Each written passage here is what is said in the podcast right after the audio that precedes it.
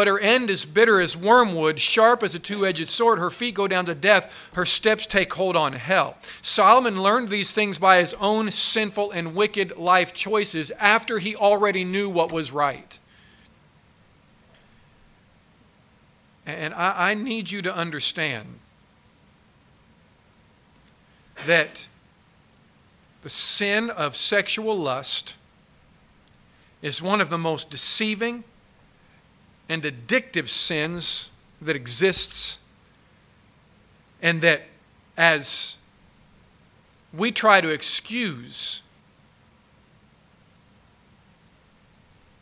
our thought lives at times that the truth is that a life lived in lust in your heart is just as wicked as going into adultery and living that lifestyle.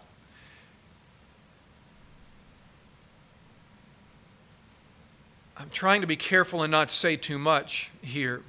But we all understand that Christ made it very clear that if a man looks upon a woman and lusts after her in his heart, that he has committed adultery with her already in his mind and in his heart, right?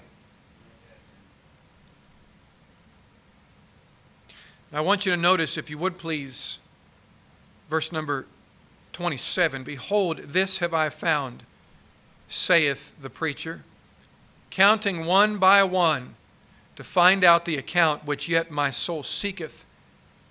But I find not. What does he find not?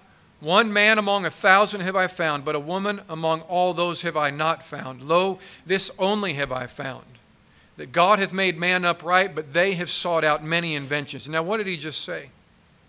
How many women did Solomon have? If you add this, the 300 and 700 together, he had how many? He had a thousand, right? I want you to look at that again. Which yet my soul seeketh, verse number 28, but I find not one man among a thousand. So he's one man among a thousand. And yet, in the midst of all of that, he has not found one good woman that was worth living for. And that his life was so much poison and so much wickedness and so much debauchery that he said it would have been better for a person to die than to ever start down that path. Are you listening to what he said?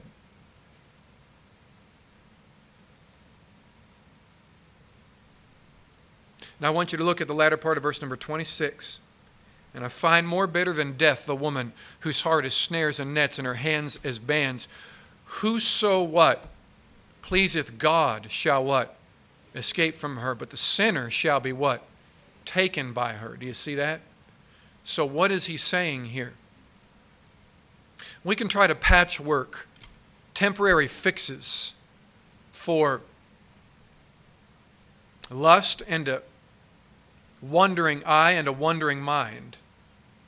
And we can try to put together all kinds of little formulas that can help try to hopefully prevent you or help you fight the battle. But here's what will prevent you from going down that path and what will help you to avoid that way. Whoso pleaseth God shall escape from her. There needs to be a desire in the heart of every man and woman in this room to please God.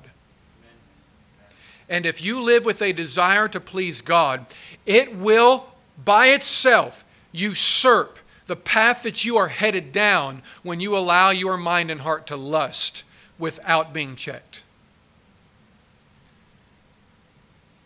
If you want victory over lust, live a life to please God. Have a desire to please God. And that in itself will put your heart in the right place to be able to overcome the temptations that arise when those things come upon you. Please understand me this evening. I, I know the subject I'm speaking on, and it's part of the reason why I wanted to dismiss the kids. I could have said this just to the adults tonight, but because it was in the path of our study this evening. I did not want to dismiss our teenagers, but this is not just for teenagers. I know that adults are struggling with these things just as much as young people are, and we had better understand that no matter how much you try to excuse it and no matter how much you try to fight it, the truth is, if you stay on that path, you are heading for a life that is more bitter than death. Are you listening? You are heading for a life that is more bitter than death, and you better believe the scriptures. And the way out of it is to have a heart and desire to, to love God and to please Him.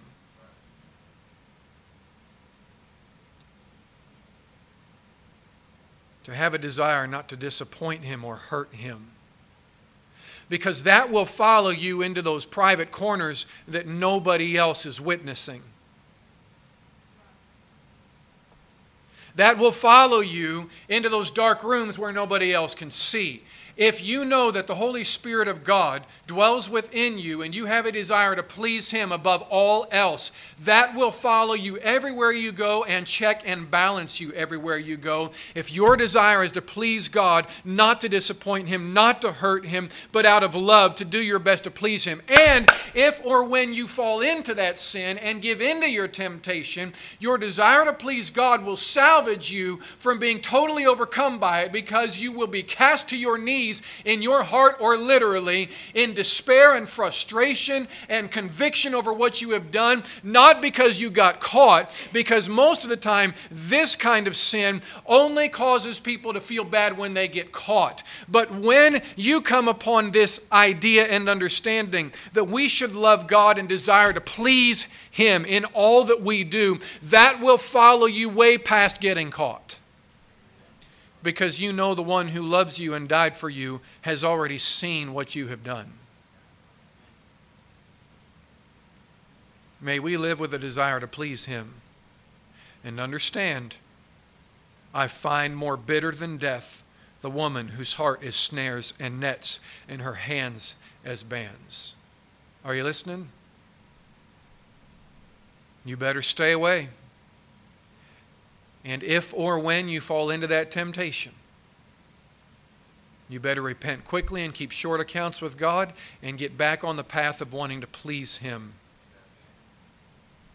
Dear Heavenly Father, I pray that you would imprint these truths upon the hearts and minds of our young people here this evening and of our adults as well. I pray that you would deliver anybody here tonight that has been caught in the addiction of pornographic sin or even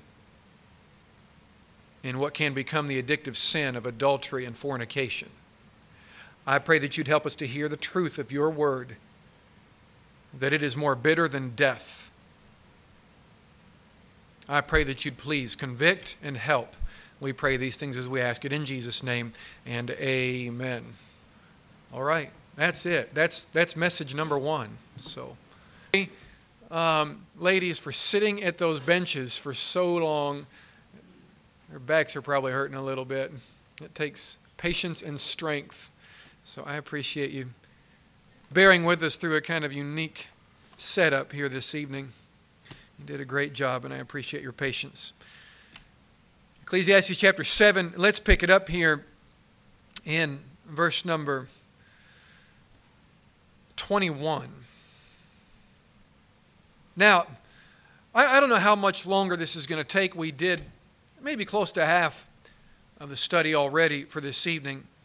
And so if we get done quickly, we get done quickly. I'll not just try to drag it out just because. But I do want us to notice here in verse number 21 a very interesting couple of verses. The Bible says also, Take no heed unto all words that are spoken, lest thou hear thy servant curse thee.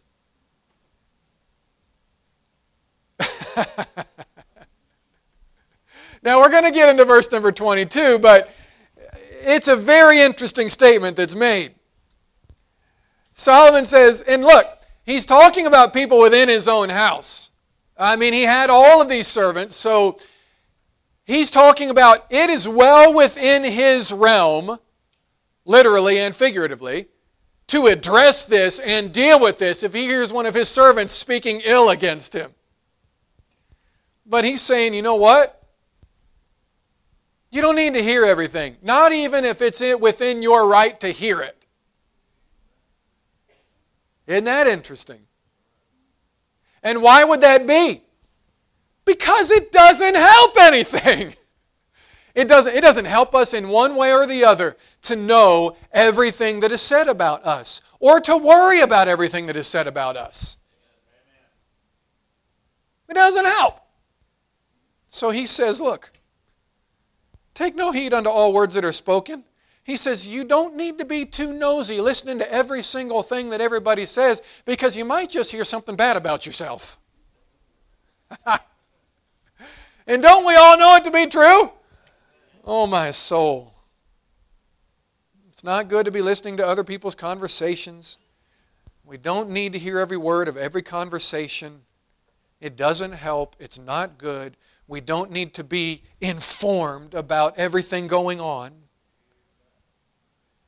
I mean, we live in the information age, and because of that, everybody wants to know everything, and they want to know every word that was ever spoken by every person. And the truth is, everybody is picking each other apart on social media, and it's creeping its way into our homes and into our churches. And the reality is, people have thinner skins today than they ever have before, and they can't take anything.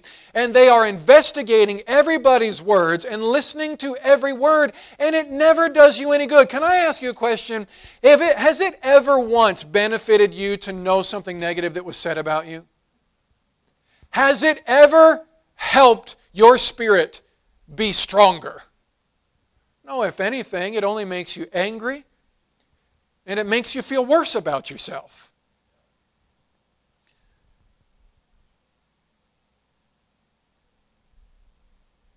This also implies that we should accept that not all people are going to agree with us or like us. And just move on. You don't need to fixate on it. You don't need to focus on it. Not everybody's going to agree with you. Not everybody's going to like you. It does not help you to fixate on it. You will torture yourself. You will torture yourself worrying about every word that everybody says about you. You will torture yourself. You'll torture yourself wondering about what those people were talking about in the corner after church when they looked over at you. You'll torture yourself. You know, the odds are they weren't saying a thing about you, and somebody in the crowd just happened to look up and caught eyes with you. Those are the better, I'm telling you the truth. Those are the better odds, but because our minds race and run, and we're always thinking about every word that's spoken, you will torture yourself thinking that everybody's against you and every word that is spoken is against you, and it just won't help. You know, we can work together and have differing opinions and be okay with each other. That's maturity. Or, as I heard a preacher say, that's maturity. There's one preacher that always he can't say he doesn't say. How do you say it? Do you say mature, or do you say mature? Okay, that's how I say it. But this one he says mature every time I hear him. He says mature, and and I can't hardly listen when he says it. Look, you put a crowd of people together, we are going to have so many different opinions. You get us all out at a work day together, and you get four or five men standing around tackling the same problem, and there isn't a clear answer for it, and you say, What do you think? What do you think? What do you think? What do you think? You may get five different opinions, and they may all be good solutions. But the reality is, somebody has to make a decision and say, Well, this is the solution we're going to try. And it doesn't make all the other four opinions wrong. It just means a direction had to be taken. But we get so fixated on, well, they didn't use my opinion. Well, they didn't listen to me. Well, they didn't take my word for it. Look, you might have a good idea too, but the truth is, as the pastor of the church, sometimes I'm going to have to make a decision, and I know you're not all going to agree with it, and you cannot live your life trying to make everybody happy because you will never accomplish it. You'll never accomplish it. You'll never be able to keep everybody happy. So, what should we live for instead? Not for man's opinion, but for biblical principles. Just live for principles. Establish principles in your life, make decisions based on those principles. And if you come across situations where you don't have answers, there's nothing wrong with seeking opinions. But at some point, somebody's got to make a decision and move forward. That's leadership. And if you make a decision and not everybody agrees with it, don't listen too closely and don't worry too much. Everybody will live, and you will live. And it will be better off for you not to worry about it. I'm preaching to myself. Big time. Turn your Bibles to Proverbs chapter 26, if you would please. Proverbs chapter 26.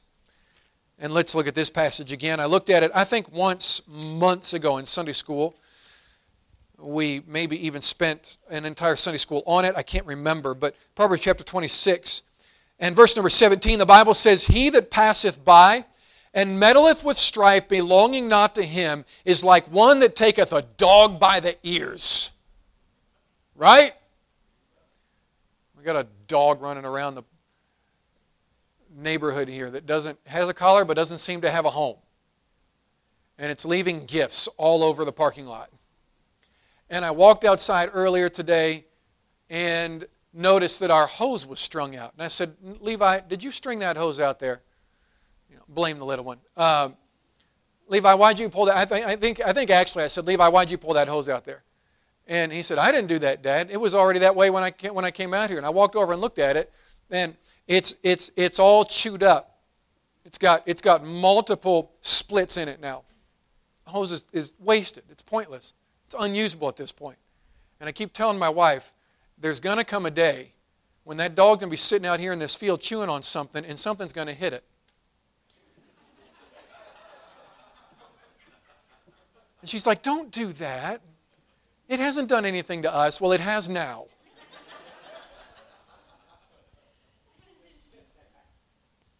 and it's not going to get back up. If one of you, if one of you drives by to spy on us again, um, and and you see the police outside my door, it's probably that, okay?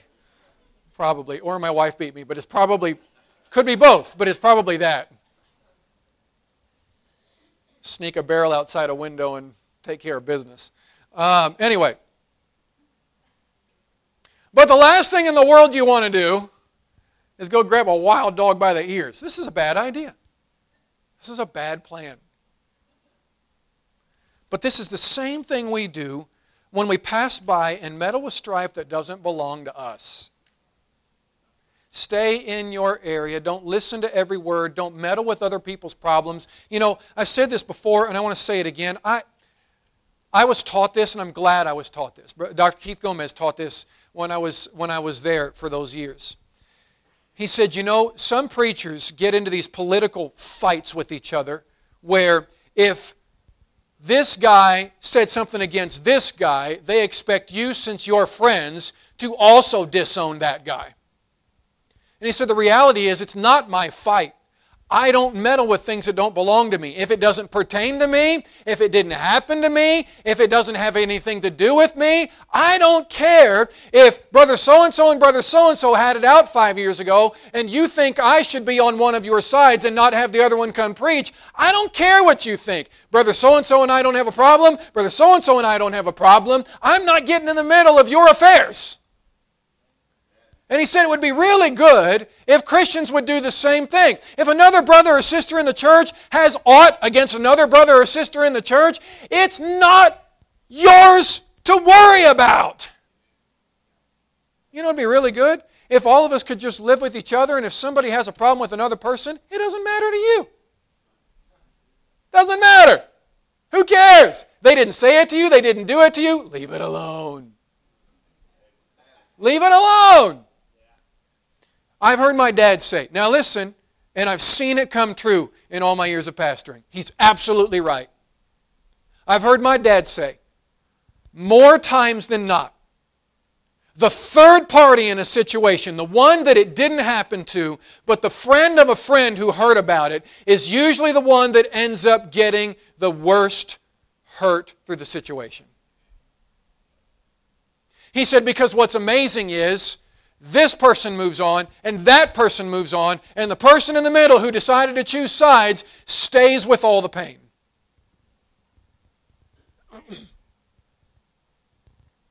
so, his advice, the same as the scriptures don't meddle with problems that aren't yours. Doesn't matter. Well, did you hear what they said about my friend? Did you hear it? Well, my friend told me. Well, mm, okay. Now listen, I love all of my friends, and I think they love me too. But can we all be just be realistic about this? We can all be listening to the same conversation and get totally different things. Yeah, you, you ought to try pastoring for a little while. Listen, it is amazing when you start digging into things how one person said something, another person took it the wrong way. It wasn't what they intended, but that's what they thought. So they got mad at them, and then they got mad at them, and then their friend in the middle decided to choose sides, and they got hurt. And then before you know it, you've got more parties in this than need to be. And the reality is, it was all just a big misunderstanding. That's why it's really good not to take sides. Because a lot of times, what's really going on is there was just a misunderstanding. Why is it so stinking quiet? All right, you want me to take the gloves off? Gloves are coming off. This is one of the biggest problems in small towns and small churches. And I'm just saying that as an outsider from the outside looking in. And you know, I love this area. You know, I am thankful that God brought us here. If, if you think I am attacking our church or our region and being negative about it, go listen to Sunday night's message again. I told you this has been a healing process for me and my family. We are so thankful we are here. But as an outside observer, can I tell you that when God moved my family to Parkersburg, West Virginia, when I was a boy, small town mentality, and when God moved us here, both churches in both towns have almost identical personalities. People hold grudges. You hang on to things that happened 15 or 20 years ago. It damages the church. People have problems with each other that nobody can really identify where the root of it is anymore. And people are taking sides all the time. And it destroys the unity of a church and honestly and frankly destroys the power of God on a ministry. Just does. And I've just decided, I don't know if you've seen this or not, I'm not getting involved. I'm just not doing it. I'm not getting involved in 20 year long and 10 year long and 5 year long and 2 month long fights. I'm not doing it. I really want to be able to love everybody. And if y'all want to fight, go for it. I'm not fighting with you. No, don't go for it. Get your hearts right with God. It doesn't help anything. We are literally being taught not to be nosy. And we're also being taught to have thick skins and not worry what people say. Those would be two principles that would really help all of us. And, and can I say, this has been a battle of mine for a long time. Man, I used to get offended at everything. I took everything personal. I was so emotional. And I'm talking about uh, when I was a teenager and younger. And I took everything so personal. And when I moved to Providence Baptist College, they are so sarcastic and so black and white and so cut and dried and so harsh. It's like boot camp for Christians, and either you didn't take things personal anymore or you failed. And it got hardened out of me. Just did, and taught out of me, and convicted out of me. Now, I'm not saying I never get hurt anymore. Everybody gets hurt. We're all susceptible to words. In all things, or in many things, we offend, right? I mean, it, just, it does happen. Not saying I'm impermeable, but um,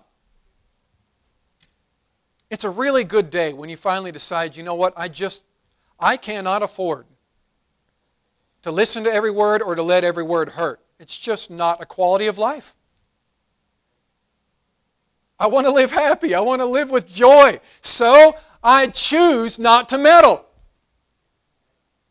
Because meddling, that's, that's where it gets you. You see it in verse number uh, 21.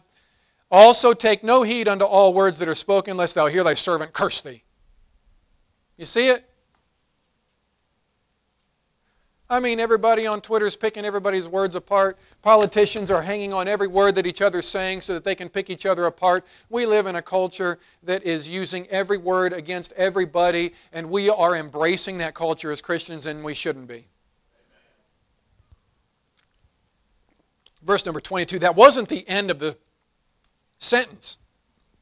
For oftentimes also thine own heart knoweth that thou thyself likewise hast cursed others. Hello? We all know none of us are perfect. And every now and then we all vent. Yes? It's not the end of the world. I'm not saying we should do it. It's not an excuse to gossip. But the truth is, husbands and wives, you know this is true.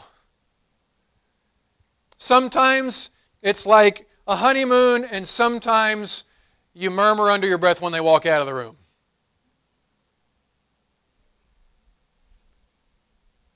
There's only like two people that are willing to laugh about that. Knock the halos off, you know it's true. So it's best for us just not to worry about those things because you know what? The truth is, it should be the mindset of each person that every now and then we might, we might even spout off. Now, now that's, not, that's not an excuse to gossip, it's not an excuse to have a bad spirit. He's just saying Everybody spouts off every now and then, so don't be casting stones. Hello? Don't be casting stones. Verse number 23 All this have I proved by wisdom. I said, I will be wise, but it was far from me. Hello? He said, I've, I've observed these things by wisdom, and I even said, I'll be wise about these things. And then still, sometimes I wasn't. Right? I mean, does that make you feel better? We all let things get to us sometimes. We all, we all know what to do and we all know what's best. Some, sometimes we all get caught, right? We just do. And the best thing for us to do is get right with God about it and move on and nobody take things too personal and just understand, unfortunately, it's just kind of life. And the truth is, according to the book of James, chapter number 3, if you can bridle your tongue, you're perfect. Right? And we should all be working towards that spiritual perfection. I believe I spout off less now than I did a year ago. I try. Don't ask my wife. I think. But we should all be growing, The, and there, there should come a day when we just we don't talk against people.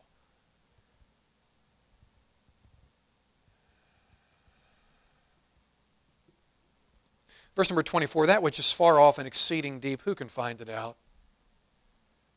Applied mine heart to know and to search and to seek out wisdom and the reason of things and to know the wickedness of folly, even of foolishness and madness.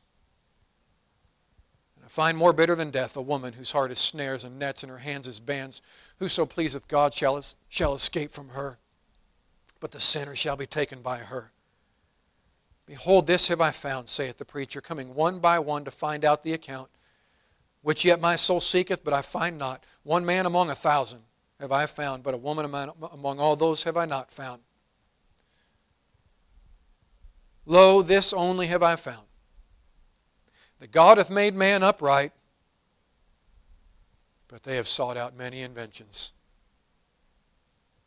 What did he just say? I've tried to drive this point home recently,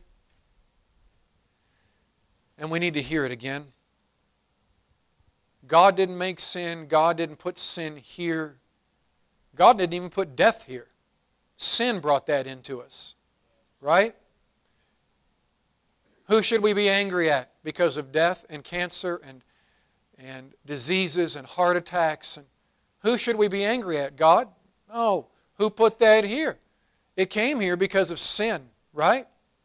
And how did sin get here? The temptation of Satan and the weakness of man. Right? So who should we be angry at? Because of all of this wickedness.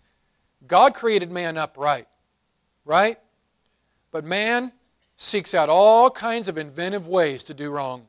And it's our fault that all of these wrong things happen. It is our fault when things go wrong. And we need to be humble enough to admit that God made man upright, but it is our own fault that we live in sin. And when we live in sin, and I heard a preacher say this once, the truth is, often we blame the devil for things that are really just our fault.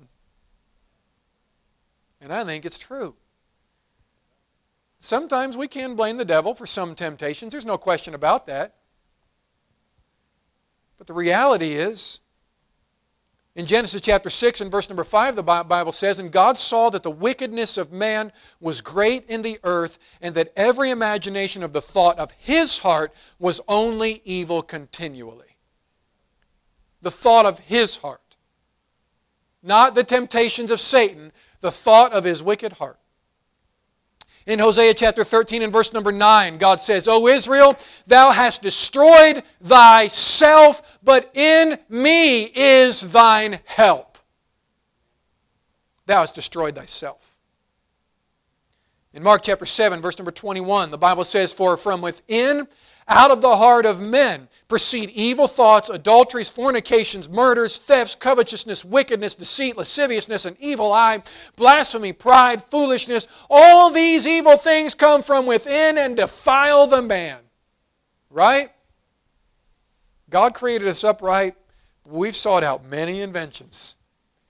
The truth is, we are to blame for our own sinful choices. The devil gets blamed for things that are truly just our own flesh most of the time. And the reason why we love to blame the devil, myself included, my hand is up, is because it's an accountability thing. Because it's easier to blame the devil for our sinful choices than it is to admit we just have lust and fleshly decisions and fleshly desires within ourselves and we messed up. It requires humility to admit that we are the source of our sinful nature and that we are the source of our sinful decisions. It takes humility to admit that. It's pride that says the devil made me do it, or, well, the devil tempted me really bad and I just couldn't resist. No, no, no, no, no. Sometimes he brings along temptation, but it is still our choice. Yes? I had this conversation with a man the other day. It Doesn't exactly apply, but it's close. As an old college professor used to say, I'm on the subject, but I'm off the subject. Um,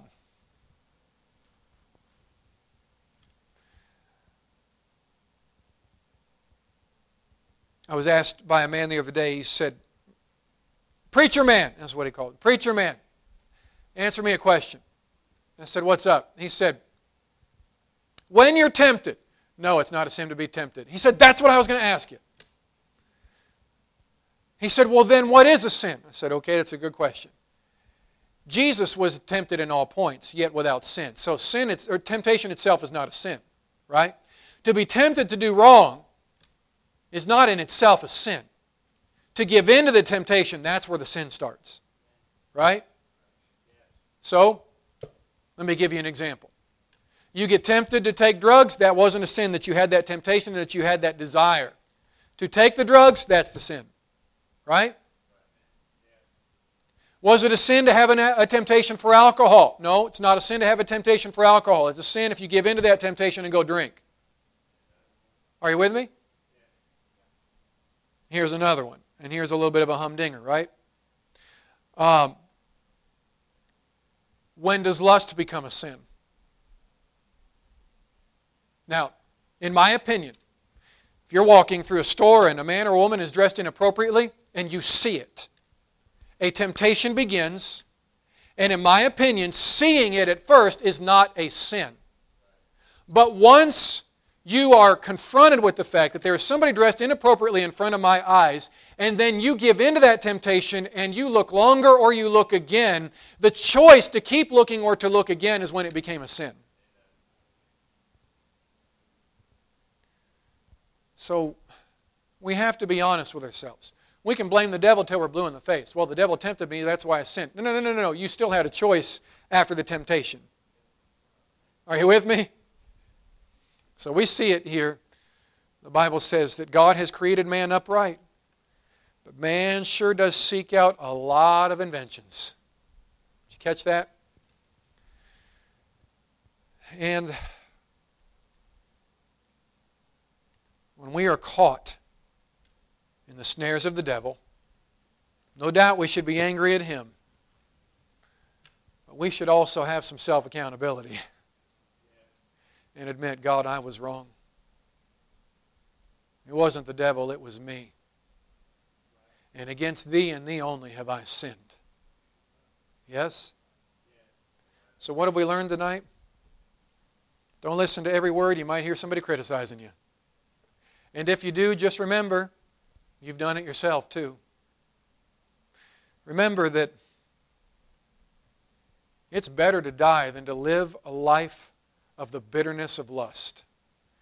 It adds so much grief to your life that it'd be better to die than to give in to that. And Solomon said, I was one man among a thousand women, and I never found one. Hello? Well, no, because the kind of women that he was seeking were not the right type of women. And we need to understand the seriousness of lust and the lack of satisfaction that you'll find in it at the, and at the end of your life. The great pain that you will have lived in because of it. And lastly, we need to be reminded the truth is, God created us upright, but it is our own heart that brings all these inventions along. And we are the source of our own problems most of the time. Dear Heavenly Father, I pray that you would please, for your word, help us this evening. I don't know with the various subjects what may have spoken to the hearts of each and every one of us, but I pray that you would help us to be humble enough to listen to your Holy Spirit. With heads bowed and eyes closed,